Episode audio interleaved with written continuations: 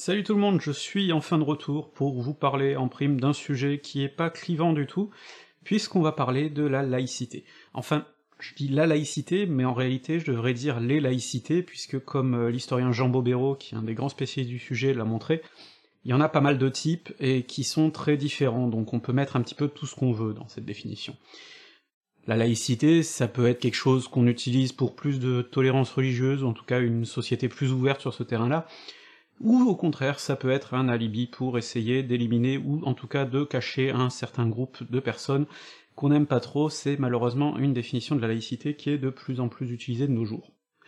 Un point commun de la plupart des gens qui parlent de laïcité, même quand ils sont pas d'accord sur ce qu'ils mettent dans le mot, c'est quand même la loi de 1905, la loi qui sépare les églises, et ses importances plurielles, et l'État.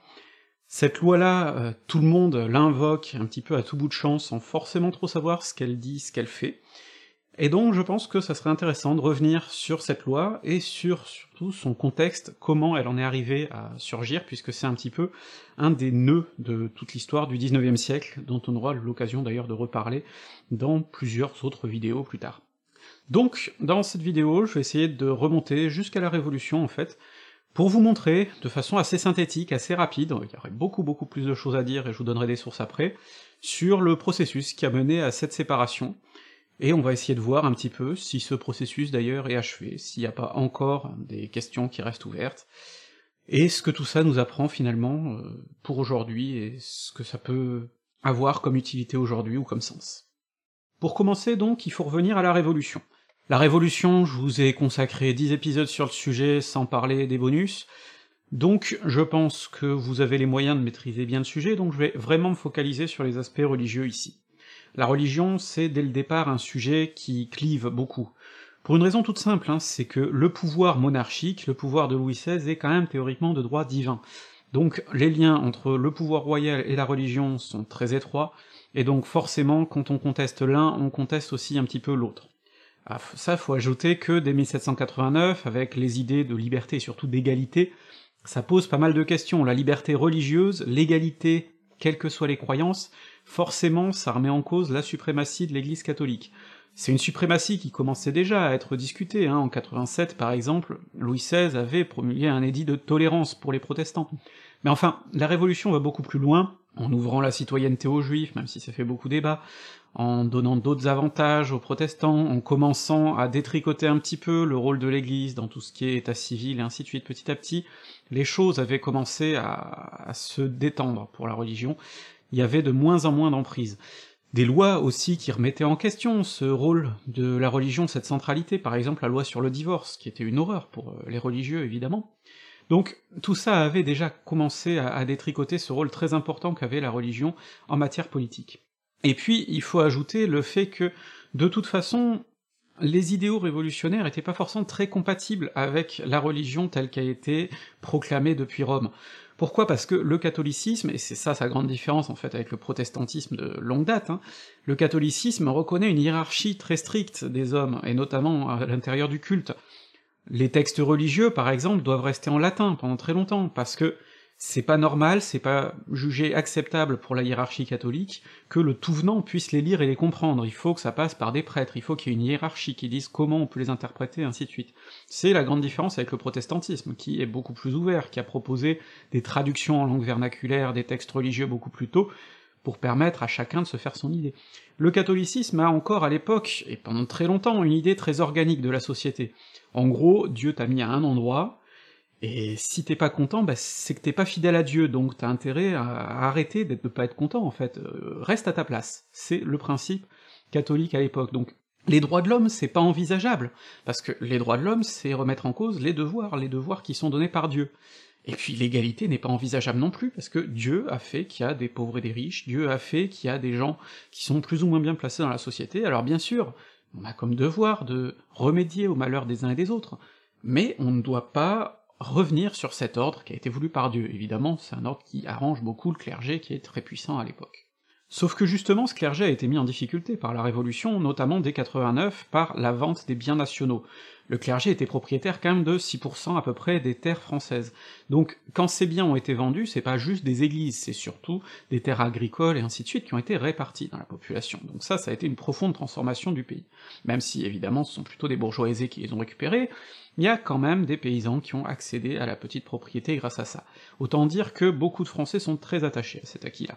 Et puis, petit à petit, la religion, on a tenté de la mixer avec l'idéal révolutionnaire, d'abord avec la constitution monarchique, puis petit à petit avec l'idée républicaine.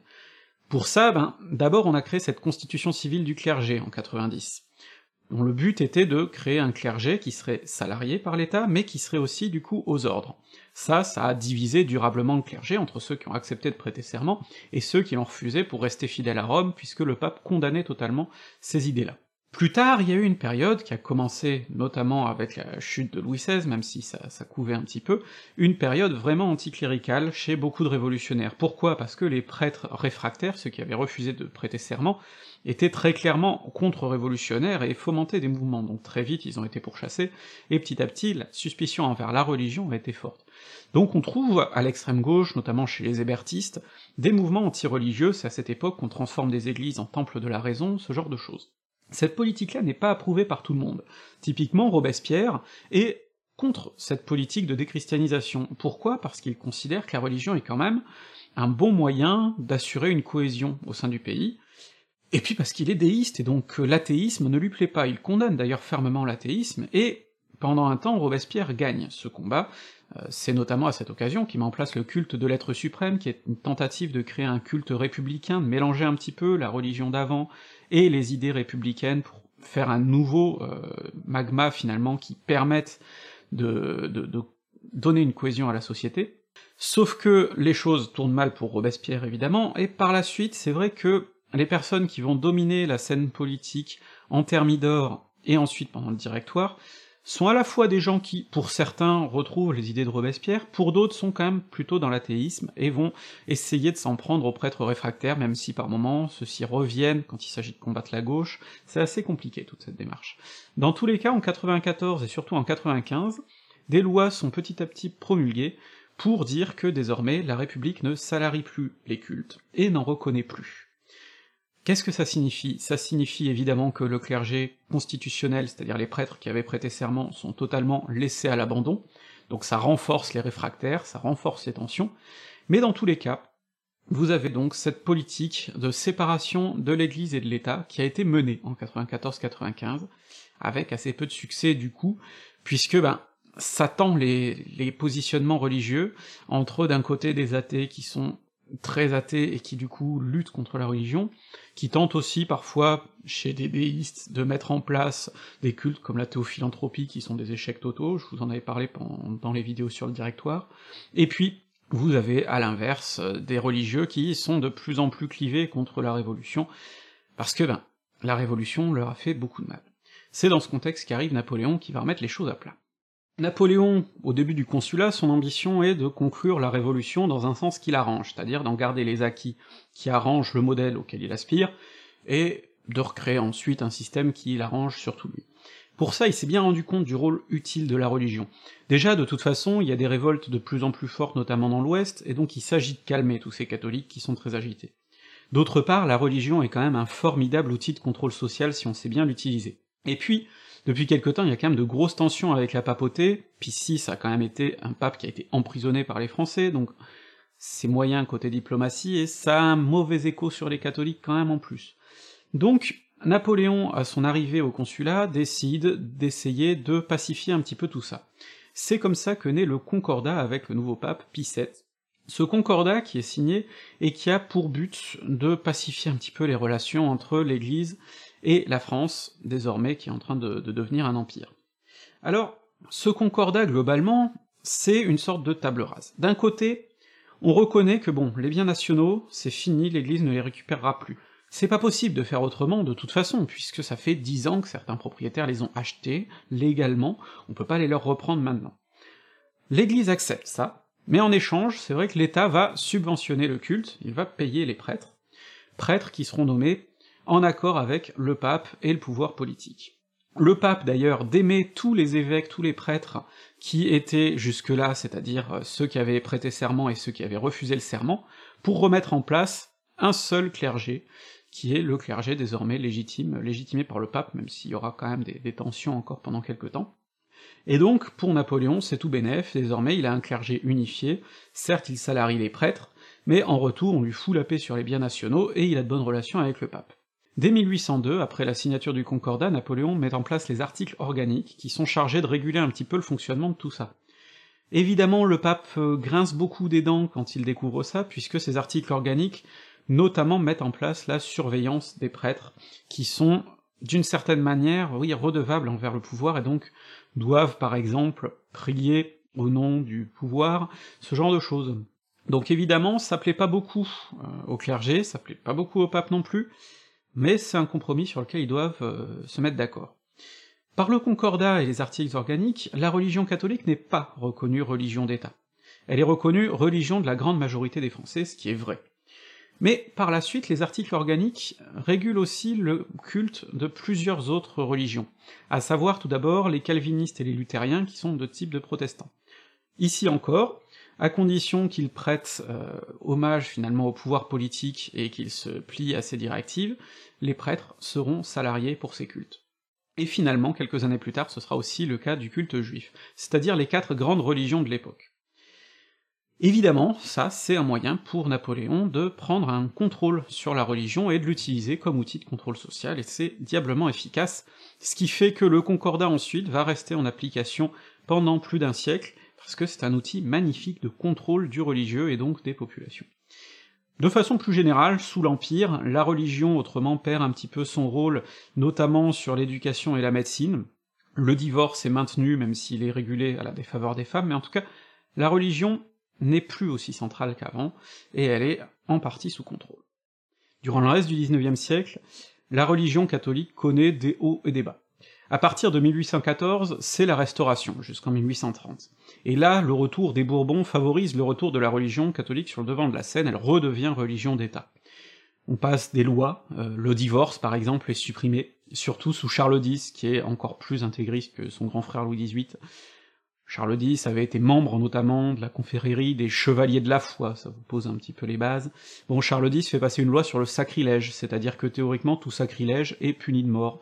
Euh, vous pissez dans le bénitier, vous cassez des hosties, vous êtes théoriquement punissable de la peine de mort. Ça évidemment, ça radicalise un petit peu à la fois les catholiques intransigeants et en face les libéraux qui supportent mal ce genre de législation, et ça contribue à radicaliser les libéraux contre le régime et entraîner sa chute. En 1830, la monarchie de juillet est mise en place, et là, le rôle de l'Église est à nouveau minorisé, il revient plutôt à ce, qui était la situation sous l'Empire, c'est-à-dire une Église catholique qui n'est plus religion d'État, mais religion de la majorité des Français, à nouveau, toujours un petit peu sous contrôle, et avec un retour sur les lois les plus liberticides. Sous la Deuxième République, on assiste à quelque chose d'assez particulier, c'est qu'au début, la religion est très favorable à la République, ce qui est plutôt étonnant, mais on voit des prêtres bénir des arbres de la liberté. Les choses sont finalement assez pacifiées de ce point de vue-là. Et puis, comme je vous en ai parlé dans ma vidéo sur la Révolution de 48, très vite les conservateurs prennent l'ascendant, et là du coup la religion catholique devient à nouveau un outil de, contrôle social et un outil renforcé. Il se passe notamment quelque chose de très particulier, en 1848-49 c'est qu'à Rome, il y a aussi une révolution, et une tentative de mise en place de la République romaine. Or, à l'époque, le pape est un chef d'État, et pas juste sur les jardins du Vatican, il a des grands États au cœur de l'Italie. Ces États-là sont remis en question par la République romaine. Le pape est un monarque absolu, la République, c'est pas une monarchie absolue. Du coup, les Français, au départ, pendant que la République est encore vraiment républicaine, envoient des troupes en aide aux républicains italiens. Sauf que, quand la République française passe du côté des conservateurs, eh bien, les soldats passent du côté du pape. Ce qui choque beaucoup une partie de l'opinion des députés, euh, Victor Hugo par exemple, qui est en train de passer de conservateur à progressiste, s'indigne totalement contre ce retournement de veste. Pour lui, c'est inadmissible que la République française ait envoyé des troupes qui finalement se retournent contre une république. Cette question romaine va devenir un gros nœud du problème de la vie politique en France au XIXe siècle avec un autre problème qui est l'éducation. L'éducation est notamment régulée en 1850 par la loi Fallou, une loi qui, en gros, met les instances catholiques au cœur des instances de l'éducation de l'université. Les catholiques sont très présents dans la création du savoir et dans sa diffusion. Je vous laisse imaginer le pouvoir que ça leur donne sur les esprits. À côté de ça, cette question romaine s'envenime, parce que pendant les vingt années qui suivent, eh bien, la position du pape est très précaire pendant que l'Italie est en train de s'unifier. Finalement, en 1870, le pape perd à nouveau ses états, et là il se considère comme prisonnier du Vatican. Alors on trouve chez les catholiques les plus ailés, notamment en France, une volonté de partir aider le pape. D'ailleurs, vous avez ces gens qu'on appelle les zouaves pontificaux qui s'engagent pour aller se battre pour le pape, défendre le pape à Rome, et qui partent plus ou moins spontanément. Donc, c'est un débat qui est très très très aigu en France en 1870 et dans les années qui suivent. Alors évidemment, la classe politique est bien consciente qu'elle peut pas envoyer d'armée au secours du pape, ça le fera pas. Parce que la France est déjà exsangue par la guerre contre la Prusse, qu'il y a quand même un régime à mettre en place, hein, le Second Empire vient de s'effondrer en 1870, donc ils ont autre chose à faire. Mais quand même, c'est un débat qui pourrit pas mal euh, les débats politiques à l'époque. Il faut ajouter à ça que le début des années 1870 est une période très particulière. On a une république qui vient de se mettre en place en France, sauf que la majorité, au sein de l'Assemblée nationale, est à la fois monarchiste et bonapartiste. Donc ce sont des gens qui sont divisés, mais qui sont quand même unis autour de leur conservatisme et donc de leur position religieuse. On assiste donc à une période qu'on appelle l'ordre moral, notamment autour de 1873, avec un regain des mesures religieuses. C'est le moment aussi où on construit la basilique du Sacré-Cœur, qui est notamment destinée à expier les péchés de la commune. Vous avez beaucoup de symboles comme ça religieux, et de façon générale, à cette fin de XIXe siècle, vous avez un regain d'une forme de spiritualité religieuse avec de plus en plus de miracles, de plus en plus de pèlerinages, ce genre de choses, qui montrent bien là euh, que l'Église est aussi en train d'essayer de récupérer d'une certaine manière une partie des âmes qui se sont un petit peu trop éloignées d'elle. Évidemment, en face, les républicains ont tendance à se réunir dans une contestation de ce phénomène-là, et donc dans l'anticléricalisme. Tout au long du XIXe siècle, en effet, les républicains ont été assez fortement anticléricaux, ce qui devient de plus en plus important pour eux à la fin du Second Empire et au début de la Troisième République, puisque c'est un facteur d'unité entre eux. Il faut bien comprendre que les républicains sont très divisés entre les plus radicaux et les plus modérés, qui n'ont pas du tout le même projet pour la France, évidemment, notamment sur le plan social. Mais d'un autre côté, ben d'un autre côté, il faut bien qu'ils trouvent des terrains d'entente. La République en est un, l'anticléricalisme en est un autre, puisque la religion est très étroitement liée à l'anti-républicanisme. Faut voir par exemple qu'en 1864, le pape Pie IX a écrit le syllabus, qui est une liste de vérités que l'Église condamne. Et globalement, c'est une condamnation du modernisme de façon générale, c'est-à-dire toutes les idées modernes sur la science, sur la liberté, sur la République, sur les droits, etc., sont remises en cause. Alors c'est souvent très sibyllin, hein, c'est pas forcément très compréhensible quand on connaît pas le contexte de l'époque, il faut souvent chercher le sens derrière les mots, mais pour les gens de l'époque c'est très clair, et d'ailleurs même une partie des catholiques sont choqués par ce syllabus qui va un petit peu trop loin, euh, dans le sens où c'est vraiment une condamnation d'idées qui sont quand même de plus en plus acceptées, y compris par les catholiques. Donc, vraiment, pour les républicains de façon générale, la religion est une chose à combattre, en tout cas le cléricalisme. D'ailleurs, c'est Gambetta qui déclare le cléricalisme, voilà l'ennemi. C'est d'ailleurs sur cette question que finalement les républicains mettent en difficulté la droite et finissent par conquérir le pouvoir en 1879, et c'est ensuite une des premières choses sur lesquelles ils prennent de grandes mesures, c'est-à-dire que le début des années 1880 est vraiment un moment de laïcisation du pays, avec les mesures les plus connues qui sont les lois sur l'éducation, les célèbres lois Ferry. Ferry n'a pas inventé l'école.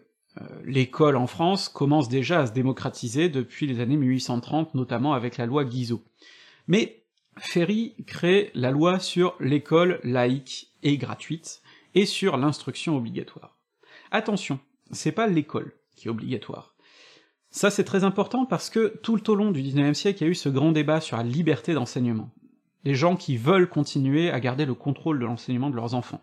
Sous la Révolution, certains avaient parlé de grands programmes nationaux d'enseignement, le même enseignement pour tous, avec des camps qui permettent ainsi de faire disparaître les différences sociales. Beaucoup trop de gens sont contre ça. Beaucoup de gens tiennent à garder leur éducation très spécifique à leur catégorie sociale. Donc, la loi Ferry ne supprime pas ça, c'est-à-dire que vous avez le droit de continuer à faire éduquer vos enfants encore aujourd'hui par un précepteur, ou de les éduquer vous-même, ou de les envoyer dans une école privée religieuse qui n'a aucun lien avec l'État. Par contre, Ferry crée une école publique, gratuite et laïque, et ça c'est très important parce que c'est cette école gratuite qui va être l'école de la majorité des enfants, puisqu'elle est gratuite, et donc c'est cette école qui va former les esprits, donc en diffusant une morale laïque, eh bien ça laïcisera le pays. Cette laïcisation, même si elle est perçue comme brutale par les catholiques, elle ne l'est pas tant que ça, c'est-à-dire que dans les régions les plus réfractaires à la laïcité, globalement on continue à laisser les crucifix dans les écoles quelque temps, on continue à tenir des propos religieux dans les écoles, le temps que la transition se fasse. C'est pas une transition qui est forcément très violente. D'autant plus que bon, école obligatoire, oui, mais dans les faits, pendant plusieurs décennies, on va pas trop être regardant sur les présences et les absences, parce qu'on sait bien que, notamment dans les classes populaires, bon, on a besoin que les enfants travaillent, on peut pas leur retirer ça, ce serait se mettre à dos la paysannerie, donc on n'est pas trop regardant, on essaie de faire en sorte que les enfants aillent un maximum à l'école, mais si les parents les utilisent pour faire la récolte ou ce genre de choses, bon, on n'est pas trop regardant là-dessus. Donc finalement c'est une laïcisation qui est plutôt en douceur quand même à l'époque. Malgré tout, il faut remarquer que cette laïcisation est surtout inachevée. Pourquoi? Parce que ça fait déjà pas mal de temps hein, que Gambetta, par exemple, déjà sous la fin du Second Empire, proclamait dans son programme qu'il fallait séparer les églises et l'État, qu'il fallait arrêter de financer les cultes, et ainsi de suite. Ça, les républicains ont quand même du mal à lâcher là-dessus, pourquoi? Bah Parce que le concordat, encore une fois, c'est un très bon outil de contrôle de la religion, donc arrêter de salarier les cultes, ce serait perdre ce contrôle, ils y sont quand même plutôt réticents. Et puis, surtout, à partir de 85-86, le gouvernement Ferry tombe, et la situation politique en France est plus tendue, je vous ai parlé notamment de la crise boulangiste, hein, le cas du général Boulanger. Les années 1880 sont aussi une évolution, notamment parce que le pape, Léon XIII, a décidé d'être un petit peu plus modéré et de reconnaître la République et sa légitimité. C'est-à-dire qu'il a invité les catholiques français à se rallier à la République. Il a bien compris que ce serait le meilleur moyen de continuer à faire passer ses idées de l'intérieur, cette fois-ci.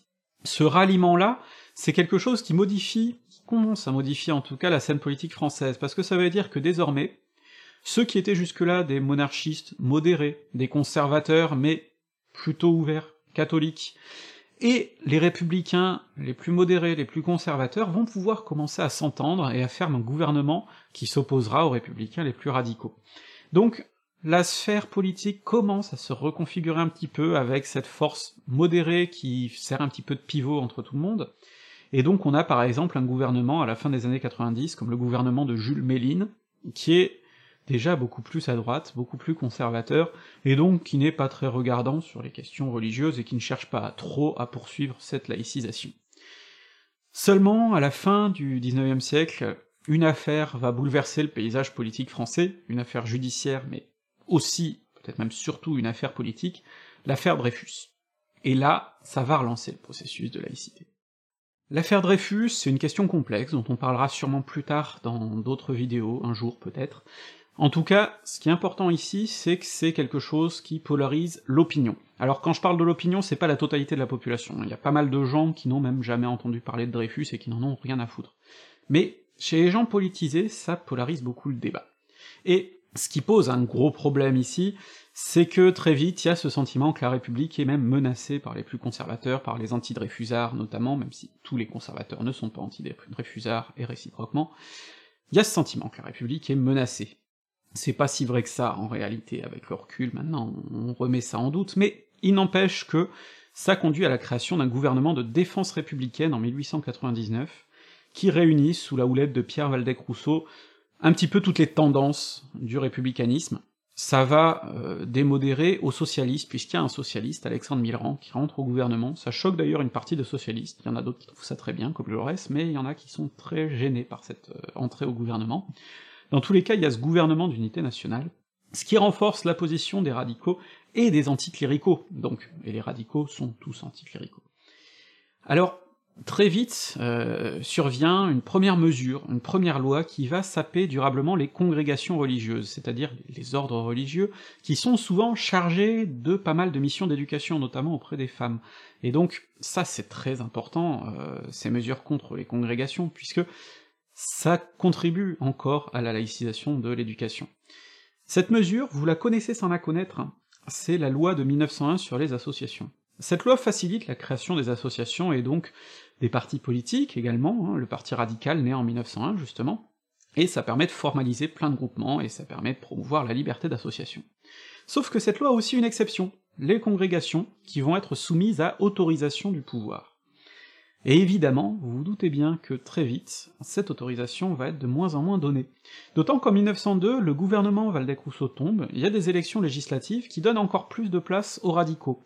Et c'est Émile Combes, qui est plutôt engagé dans ce processus-là d'anticléricalisme, qui arrive au pouvoir, et donc là, la politique du gouvernement Combes met encore plus à terre les congrégations. Ce qui fait que dans les années qui suivent, alors en 1904 surtout, où l'enseignement leur est interdit, plein, plein, plein de congrégations sont euh, mises à terre. Il y a d'ailleurs 30 000 religieux et religieuses qui émigrent, clairement, pour fuir cette, euh, cette répression de leur euh, congrégation. Il y a 10 000 écoles qui sont fermées, au point que même des gens comme René Goblet, qui avait été un artisan d'une des lois qui laïcisait l'école dans les années 80, même lui trouvait que ça allait vraiment trop loin et que là on entravait la liberté religieuse. Donc, cette mesure-là, ces mesures-là vont très loin, euh, ça entraîne évidemment une crise interne difficile, même si dans les faits les conséquences ne sont pas si lourdes que ça, parce que par exemple sur les 10 000 écoles fermées, il y en a 5 000 qui rouvrent assez vite, et où en gros les autorités ecclésiastiques prennent des mesures pour que bon bah les congréganistes qui enseignaient quittent leur congrégation officiellement, pour pouvoir enseigner, mais bon, l'Église les y autorise, euh, histoire de justement garder ce contrôle. Donc, on a ces mesures-là qui contribuent encore à polariser l'opinion et à tendre un petit peu toutes ces questions. Ce qu'il faut bien comprendre, c'est que ces mesures-là, donc, divisent également les anticléricaux. Par exemple, Clémenceau, qui est pourtant pas le dernier côté anticlérical, trouve que ces mesures nuisent à la liberté. Vous avez en fait deux visions, même si après il y a plein de nuances, de la laïcité. D'un côté, ceux qui voudraient faire totalement disparaître la religion de l'espace public, ce sont ceux-là notamment qui veulent le plus chasser les congrégations, ce genre de choses, et de l'autre côté, ceux qui veulent avant tout préserver la neutralité de l'État et la liberté religieuse. En gros, l'État ne s'implique plus dans les matières religieuses, et chacun fait ce qu'il veut. Évidemment, le concordat pose question à tous ces gens-là, mais en plus, ce concordat en 1904 se retrouve mis sur la sellette par un événement diplomatique. Vous vous en souvenez, le pape, depuis 1870, se considère prisonnier de ses États et considère que le royaume d'Italie est illégitime. Or, il se trouve que, en 1904, le président de la République, Émile Loubet, est allé rendre une visite diplomatique officielle au roi Victor Emmanuel. Pourquoi? Ben parce que on est à un moment où on essaie de séduire un petit peu l'Italie dans le cadre des grandes alliances et des renversements qui pourraient se nouer s'il y a une crise avec l'Allemagne, et donc il est important d'essayer de se mettre l'Italie dans la poche. Sauf que le pape, il aime pas du tout. Mais alors pas du tout ça, puisque ça signifie que la République française reconnaît d'une certaine manière la perte des États de l'Église. Le pape, donc, envoie une lettre sanglante à toutes les chancelleries d'Europe, dans lesquelles il peste contre ce qu'a fait le président de la République française, et la France répond en coupant ses relations diplomatiques avec le Vatican. C'est pas anodin cette rupture des relations diplomatiques, parce que je vous rappelle quand même que théoriquement, selon le Concordat, le pouvoir français et le Vatican sont censés décider ensemble de comment on nomme les évêques et ce genre de choses. Couper ces relations-là, c'est la fin du concordat. Et c'est dans ce contexte-là qu'on va commencer à discuter de la séparation des églises et de l'État, qui va être votée en 1905. Cette loi de 1905, elle est préparée par une commission qui est divisée entre ces grandes tendances dont je vous ai parlé, c'est-à-dire ceux qui veulent une laïcité libérale, une séparation on va dire, qui respectent les libertés religieuses, et ceux qui veulent une séparation beaucoup plus radicale et éventuellement violente. Les dirigeants de la commission, qui sont Ferdinand Buisson et Aristide Briand, sont plutôt des gens qui sont quand même partisans d'une solution modérée, libérale, qui tienne en compte euh, des positions aussi des religieux, et donc qui soit une solution de compromis. Buisson est quelqu'un qui avait beaucoup participé à la création de l'école laïque à la Féerie, il avait beaucoup beaucoup beaucoup écrit sur les questions de l'éducation, et euh, Briand est un socialiste, même s'il est en train de se modérer petit à petit, euh, mais qui lui aussi croit à cette question de compromis. Donc ce sont eux qui finalement vont produire la loi. Il se trouve que au départ ils travaillent pour le compte du gouvernement Combes, mais euh, Combes finit par tomber sur un scandale lié à l'armée et à la franc-maçonnerie, l'affaire des fiches. Euh, en gros, ils avaient fiché, en utilisant les réseaux de la franc-maçonnerie, tout un tas d'officiers français pour savoir qui était catholique, qui ne l'était pas, qui était fidèle à la République, qui ne l'était pas. Et lorsque le scandale est révélé, eh bien évidemment le gouvernement tombe, il est remplacé par le gouvernement Rouvier, et il se trouve que Rouvier est un petit peu plus facilement manipulable, en tout cas un peu plus mou sur les questions religieuses, et donc ça va parfaitement dans le sens des positions de Briand et de Buisson, qui vont donc devenir les artisans de cette loi. Cette loi, que dit-elle finalement lorsqu'elle est votée en décembre 1905 ben, Son premier article dit que la France, la République française, garantit la liberté de culte. Dans le détail, la République assure la liberté de conscience et garantit le libre exercice des cultes. C'est-à-dire que désormais il est clairement dit dans la loi que chacun peut exercer sa religion comme il l'entend tant qu'il ne trouble pas l'ordre public, tant qu'il ne va pas à l'encontre des autres lois, et que chacun peut croire ce qu'il veut, il n'y a plus de culte reconnu. Le deuxième article, justement, le déclare très clairement, la République ne reconnaît ni ne salarie aucun culte c'est-à-dire que c'est la fin du concordat qui reconnaissait un statut particulier à quatre religions. La fin du salariat des cultes, ça pose un gros problème aux catholiques qui considèrent que c'est une rupture du concordat, ce qui est logique. Or, le concordat, je vous l'avais dit, était censé quand même compenser la perte des biens nationaux. Or, ces biens nationaux ne vont pas être rendus. Donc pour les catholiques, c'est une parole reniée, et c'est un des grands arguments des catholiques transigeants dans le débat, c'est de dire que la France renie sa parole. Dans tous les cas, ça signifie désormais que les liens entre l'Église et l'État, entre les Églises et l'État, sont sciés, sont coupés, et désormais, chacun peut faire sa route de son côté, théoriquement. Comment ça va se faire? Eh bien, c'est le but de l'article 4 qui est le plus compliqué, puisque cet article 4 de la loi doit mettre en place ce qu'on appelle les associations cultuelles, qui vont gérer le culte au quotidien. Ces associations, elles doivent être créées à l'échelle de la commune, une association par culte, et ce sont elles qui géreront le lieu de culte, notamment lorsqu'il est loué à titre gratuit par l'État, l'État cède le lieu de culte, s'en cède l'usage, et c'est l'association qui le gère. C'est à l'association qu'il revient de salarier le prêtre, et c'est à l'association de gérer également dans quelle modalité on va pratiquer le culte. Pour les cultes protestants et israélites, qui sont assez décentralisés, ça ne pose aucun problème, et ces associations sont créées aussitôt sans aucun souci, et les protestants et les juifs vont gérer euh, cette question sans aucun problème et acceptent la loi sans aucun problème. Pour les catholiques, ça pose un beaucoup plus grand problème, puisque le catholicisme est une hiérarchie très très très stricte. Or, créer des associations indépendantes à l'échelle des communes, qui chacune pourrait gérer l'exercice du culte comme elles l'entendent, ça va totalement à l'encontre de ce que voudrait Rome, en fait. C'est-à-dire que dans l'absolu, ça n'empêcherait pas, par exemple, un prêtre catholique qui serait favorable au mariage des prêtres, avec son association cultuelle, de dire bon bah moi, dans ma commune, j'ai le droit de me marier, et basta. Alors pour contourner ce problème-là qui chagrine beaucoup les catholiques les plus intransigeants, qui ont peur des schismes, la commission Briand-Buisson décide que, dans la loi, il sera inscrit que les cultes, les associations cultuelles doivent se soumettre aux règles du culte auquel elles sont affiliées, c'est-à-dire qu'une association cultuelle catholique devra se soumettre aux règles de Rome. Ça, c'est quelque chose qui fait grincer beaucoup de dents, notamment Clémenceau, qui s'indigne. Ça, signifie, littéralement, que tout le culte catholique sera désormais soumis à Rome, ce qui n'était même pas le cas sous l'Ancien Régime, hein, où il y avait déjà des dissensions, des choses comme ça. Ça apparaît comme une capitulation d'une certaine manière, mais c'est le principal moyen, le meilleur moyen de pacifier la situation. Et l'article passe donc sous cette forme. Malgré tout, la mise en application de la loi va être un sacré bordel. Premièrement parce que le pape, Pie X, la condamne, il est intransigeant là-dessus. Pas mal d'évêques français, pourtant, sont assez d'accord avec cette loi, considèrent même que c'est un avantage pour eux, c'est la fin du concordat, ça veut dire que, désormais, la République française n'a plus de droit de regard sur ce qu'ils font, ils font ce qu'ils veulent tant qu'ils respectent la loi. Donc, c'est plutôt bien pour eux, et c'est plutôt bien pour le pape de ce point de vue-là mais le pape rejette cette loi et rejette notamment les associations cultuelles qui continuent à avoir un fonctionnement qui lui déplaît. Et puis il y a quelque chose qui va encore plus poser problème, c'est en 1906 ce qu'on appelle la querelle des inventaires. Et oui, parce que l'État va céder l'exploitation des églises aux différentes associations cultuelles, sauf que pour ça, pour qu'il n'y ait pas de conflit, on a décidé de faire des inventaires de tous les objets religieux. Pour ça, ça implique d'aller dans les églises, d'ouvrir les tabernacles, et de faire l'inventaire de tous les objets de culte.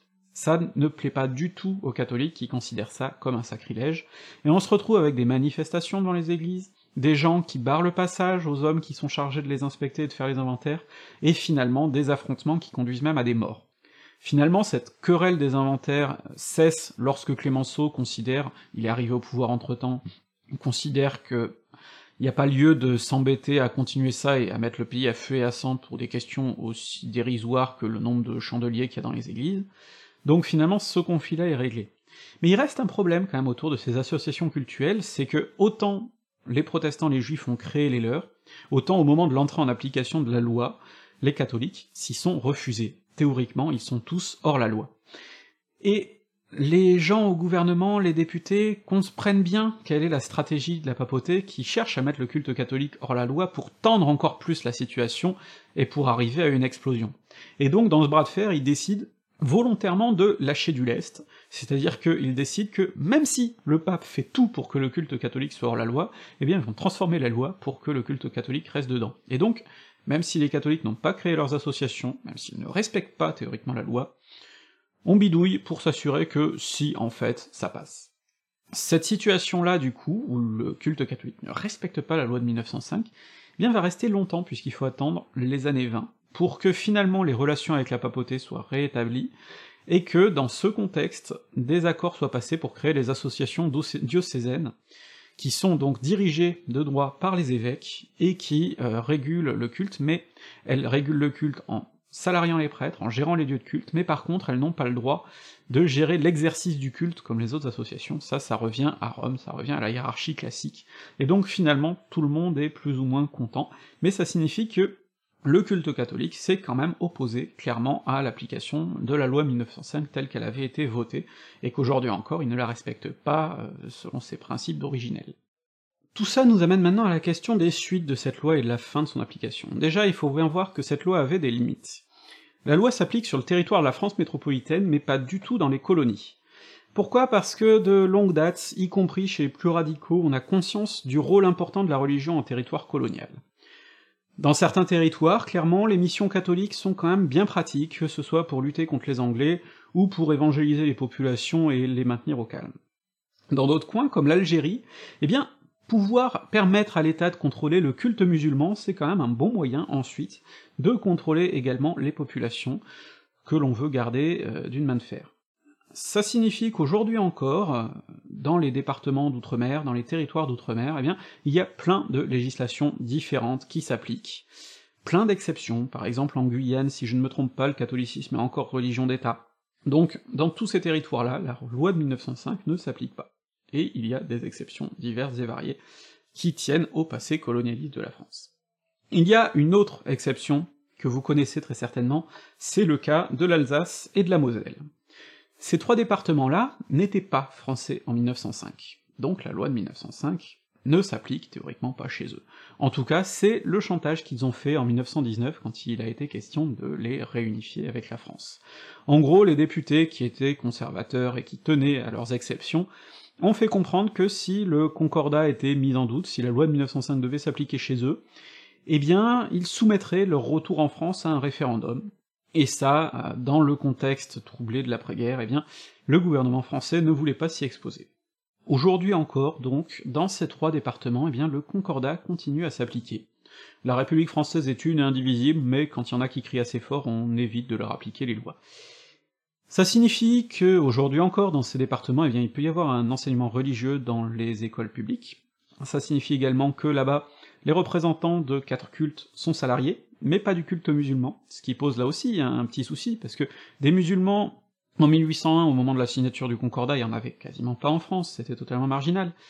Aujourd'hui, ils représentent quand même une part non négligeable de la population, donc par souci d'équité, il serait normal que leur culte soit salarié si les autres le sont. D'ailleurs, euh, évidemment, les représentants des cultes salariés sont tout à fait d'accord avec cette idée si ça peut leur permettre de garder leur salaire. Enfin, ça signifie aussi que dans ces trois départements, théoriquement, le pouvoir français garde un pouvoir sur la nomination des évêques que n'ont quasi plus aucun chef d'État, puisque, théoriquement, le président de la République, le ministre de l'Intérieur peuvent influencer la nomination des évêques. On a d'ailleurs de gros soupçons sur le fait que Manuel Valls aurait pu le faire euh, pendant son mandat. Évidemment, cette question du concordat en Alsace-Moselle a fait quand même grincer quelques dents des plus anticléricaux, et de façon générale, de ceux qui étaient vraiment attachés à la loi de 1905 et qui la brandissaient pas juste pour servir certains intérêts. En 1924, par exemple, le cartel des gauches est arrivé au pouvoir à la suite des législatives, et ce cartel des gauches avait pour projet de faire appliquer la loi de 1905 dans ces départements. Ils s'y sont cassés les dents, ils n'ont pas réussi à mener ce projet jusqu'au bout, parce que l'opposition était très forte. Et aujourd'hui encore, euh, la plupart des candidats qui se réclament de la loi de, de 1905, qui revendiquent la laïcité comme un étendard, ne se prononcent pas des masses sur cette question, qu'ils soient de gauche, de droite, d'extrême gauche, d'extrême droite, personne n'a trop envie de se mouiller quand il a des ambitions présidentielles, parce qu'ils savent très bien que il y a une partie de la population qui est très tassillonne sur cette question. Donc sur ce terrain-là, la laïcité, en tout cas la, la mise en place de la séparation des églises et de l'État, est clairement inachevée, et je pense que c'est d'ailleurs un bon indicateur pour savoir si les gens sont vraiment fidèles aux principes qu'ils appliquent, hein, ou qu'ils énoncent, puisque finalement quand quelqu'un passe son temps à vous parler de laïcité, à se vanter de, l'importance de la loi de 1905, mais ne veut surtout pas remettre en cause le concordant d'Alsace-Moselle, c'est peut-être qu'il y a quand même une certaine incohérence dans son discours. Le deuxième secteur sur lequel, au XXe siècle, il y a eu de gros euh, troubles et de grosses tensions par rapport à l'impact de la religion sur les services publics, c'est l'éducation. L'éducation notamment parce que l'enseignement privé a pris une certaine importance au début de la Ve République avec la loi Debré. Michel Debré, un proche de De Gaulle, a créé cette loi qui crée l'enseignement privé sous contrat. C'est un enseignement privé, donc religieux, mais qui est payé par l'État, en échange de quoi il doit appliquer les programmes de l'État c'est quand même une situation assez bâtarde, théoriquement qui permet à l'État de garder le contrôle sur cet enseignement privé religieux qui du coup fait venir beaucoup de monde. Hein. Le problème, c'est que cet enseignement privé religieux, eh bien, n'est pas aussi laïque que l'enseignement public, et on l'a vu encore pendant les débats sur le mariage pour tous, où cet enseignement privé, mais malgré tout sous contrat, a servi d'outil de propagande contre le mariage, euh, pour les personnes homosexuelles notamment, donc c'est quand même un gros problème. Et évidemment un problème qui choque de moins en moins, puisque euh, cet aspect-là du combat pour la laïcité est désormais totalement oublié, alors que dans les années encore 1980, euh, c'était un point qui était très clivant entre la gauche et la droite. Aujourd'hui, même à gauche, l'enseignement privé sous contrat ne semble plus vraiment poser de problème à ces gens qui brandissent la laïcité un petit peu partout. Alors pourtant, on pourrait se dire d'ailleurs hein, que c'est aussi un manque à gagner pour un enseignement public qui est euh, disons-le clairement, en crise. Donc, un débat qui, lui aussi, a été enterré. Pourquoi? Bah parce que la laïcité, ces derniers temps, a quand même été réutilisée pour quelque chose de bien autre, et on peut même dire qu'elle a été, je pense, totalement dévoyée. En effet, depuis la fin des années 80, on a vu apparaître ce que Jean Bobéro qualifie, et je trouve à assez juste titre, de laïcité identitaire. C'est une laïcité qui est quand même originellement très liée à l'extrême droite. On l'a vu apparaître notamment en 1989 avec l'affaire du voile, qui a permis d'ailleurs de, faire diversion sur pas mal de sujets politiques à une époque où la gauche faisait une politique de droite. Euh, cette affaire du voile, en gros, qui a été la première fois où des lycéennes ont été menacées d'exclusion parce qu'elles portaient le voile dans leur édifice scolaire. Rappelons que la loi de 1905 garantit la neutralité de l'État, c'est-à-dire qu'un représentant de l'État, un fonctionnaire, un prof, lui n'a pas à afficher ses convictions religieuses, sauf s'il est dans le privé sous contrat, manifestement. Un établissement public français n'a pas à afficher de symboles religieux, même s'il y a quelques exceptions comme les cimetières. Par contre, les usagers, eux, sont tout à fait libres de pratiquer le culte qu'ils veulent, et la loi le dit elle-même, la liberté de culte est garantie. Donc théoriquement, ça ne devrait pas poser de problème qu'un élève porte une croix, une kippa, un voile, euh, ou même d'ailleurs euh, une assiette de spaghettis en hommage au grand monstre euh, du pastafarisme, hein, il n'y a aucun problème théoriquement pour ça. Le problème c'est la neutralité de l'État. Or, cette loi-là a commencé évidemment à entamer une transition, puisque non seulement la droite a campé sur des positions identitaires qui sont logiquement les siennes, positions chrétiennes et donc de condamnation des autres religions, mais on a vu aussi une gauche théorique qui s'emparait de cette question et qui dénonçait également euh, ces jeunes filles. Alors il y a eu quelques voix courageuses, par exemple Jospin, qui disait en gros, une position théoriquement de compromis, hein, il disait en gros, oui, c'est triste que ces jeunes filles portent le voile parce que c'est quand même un symbole de l'aliénation de la religion patati patata, mais on peut pas non plus les foutre dehors, et donc c'est le dialogue qui doit primer. Et il s'est fait défoncer par son propre camp pour avoir dit ça, parce que son propre camp trouvait que bah non, il fallait foutre les gamines dehors. Les choses ont pris de plus en plus d'ampleur jusqu'à la loi de 2004 sur les symboles religieux dans les établissements scolaires, et ça aboutit quand même à quelque chose d'assez intéressant. C'est que, Si on se fie euh, au discours de ces grands partisans de la laïcité, le but c'est de favoriser l'émancipation, notamment de ces jeunes filles voilées, euh, symbole de la soumission de la femme, etc., etc. Donc pour les émanciper, on les chasse des écoles publiques. Écoles publiques où elles auraient reçu, voile ou pas voile, un enseignement qui est conforme aux valeurs scientifiques rationnelles euh, théoriquement prônées par la République. Du coup, si on les fout dehors de ces écoles-là, ça veut dire qu'on les incite en réalité à aller vers des écoles religieuses, des écoles privées hors contrat qui plus est. Donc en fait, on prend le prétexte de lutter contre le communautarisme en foutant dehors des personnes qui veulent s'intégrer dans un système public, pour les inciter à aller dans des écoles qui, elles, sont ouvertement communautaires. C'est quand même quelque chose d'assez particulier. Ajoutons à ça évidemment que les lois sur les symboles religieux sont pas très parlantes hein, sur les symboles catholiques, c'est avant tout les symboles juifs et surtout musulmans qui sont pointés du doigt, et donc là vous avez quand même un beau cocktail. Et en réalité, vous avez du coup de plus en plus de gens qui défendent la laïcité sans même y croire, puisque en réalité, quand ils défendent la laïcité et quand ils condamnent la religion, c'est pas du tout le catholicisme, c'est évidemment l'islam qu'ils attaquent, Souvent, ces prises de position, euh, évidemment cette non-neutralité vis-à-vis des religions, est justifiée par le fait que la France a des racines chrétiennes, donc bon, le christianisme, on le reconnaît partout parce que c'est culturel, c'est pas religieux, mais par contre, les autres on les élimine. Et c'est comme ça qu'on a des gens comme Sarkozy qui d'un côté peuvent se permettre de condamner le port de signes religieux dans l'espace public, et qui de l'autre expliquent que jamais l'instituteur ne pourra remplacer le curé en termes de morale. Je pense donc qu'il est peut-être temps pour beaucoup de clarifier un petit peu leur position. Vous avez le droit d'être des gros connards racistes, je peux pas vous en empêcher. C'est tout à fait votre liberté, et donc si vous avez un problème avec l'islam, vous avez le droit. Assumez-le, cachez pas ça derrière la laïcité. Si vous êtes vraiment laïque et fidèle à la loi de 1905, manifestement, il y a quand même d'autres priorités. On peut discuter de l'enseignement sous contrat, on peut discuter du concordat, on peut discuter des rapports entre le pouvoir politique et les grandes institutions religieuses, on peut discuter également du fait que certains partis religieux et certains organismes, là pour le coup ils sont pas islamiques, ils sont plutôt catholiques, foutent des centaines de milliers de personnes dans les rues pour tenir des discours homophobes et lutter contre les droits des personnes LGBT. On peut discuter de tout ça, parce qu'effectivement il y a pas mal de choses à dire.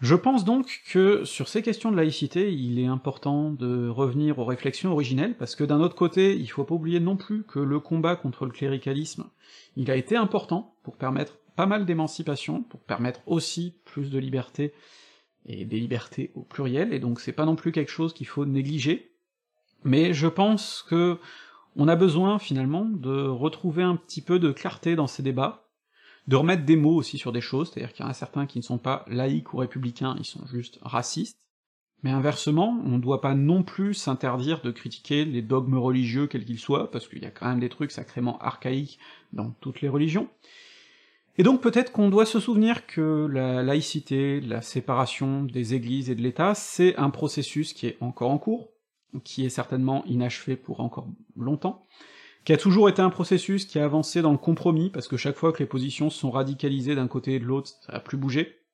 Et donc, euh, je pense qu'une position sage serait de s'en prendre au dogme, de ne pas s'en prendre aux croyants, et peut-être d'essayer d'avancer intelligemment plutôt que d'attiser tout un tas de haine, parce que finalement, aujourd'hui, la question laïque est utilisée contre l'islam, fut un temps elle était utilisée contre les juifs, on a bien compris que certains essaient de l'utiliser surtout contre les gens qui sont pas comme eux, Or, c'était quand même un petit peu le but inverse qui était poursuivi au début, le but était réellement de s'émanciper et de permettre l'égalité de ceux qui n'avaient pas le monopole religieux.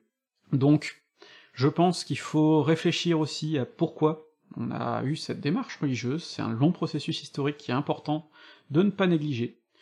Il faut pas tout jeter, il faut pas jeter la laïcité avec le printemps républicain, mais le printemps républicain peut assez vite partir à la poubelle. Cette vidéo était assez synthétique sur une question qui est très très très dense. Je vous conseille donc d'aller voir, je vous mettrai le lien dans la description comme toujours avec un article avec pas mal de références euh, bibliographiques. Je vous conseille une série de vidéos de la chaîne C'est pas sourcé, qui a fait cinq très bonnes vidéos sur cette question de l'histoire de la laïcité, en allant beaucoup plus loin que la simple question de la loi de 1905, et ils vont beaucoup plus dans le détail sur les questions récentes, donc je vous suggère d'aller voir leur taf, parce que c'est vraiment excellent, et que vous trouverez plein de précisions que j'ai pas eu le temps de vous donner dans cette vidéo pour essayer de la garder courte. Donc bon visionnage, et puis bah, je vous retrouve bientôt pour parler d'autres sujets.